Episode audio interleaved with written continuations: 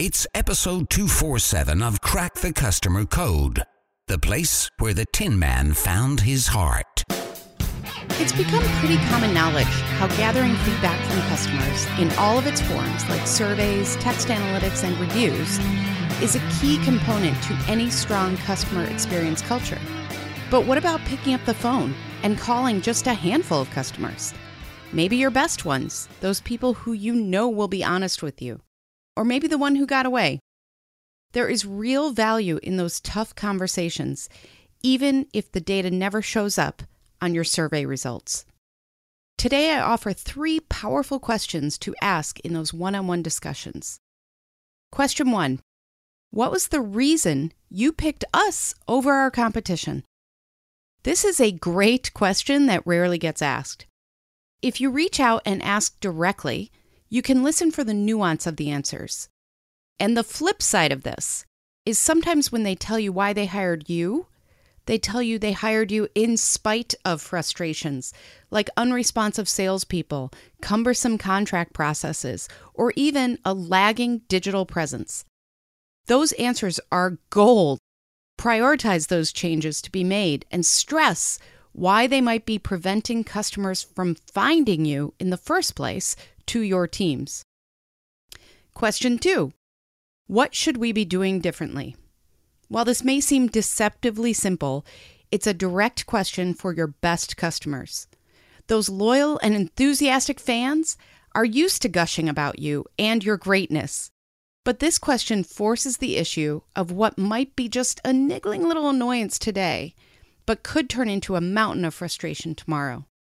Give them a chance to really think about where the experience can be improved, and they will give you things that you can change immediately and long term. You just have to ask. Question three Who serves you best here? Your humans who serve other humans are the biggest asset you have in your customer experience. If this question is answered with a name, it's time to get to know what that superstar is doing right.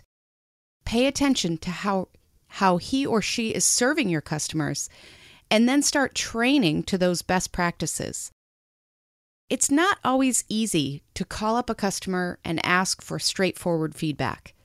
People like to be nice to people, so it's up to us to really inquire about the right things in the right way. The answers can lead to better experiences for everyone.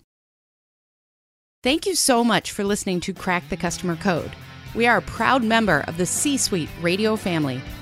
Please make sure to learn more about my co host Adam at customersthatstick.com and connect with me, Jeannie Walters, at 360 Connext. That's connextext.com. Until next time, take care of yourself and take care of your customers.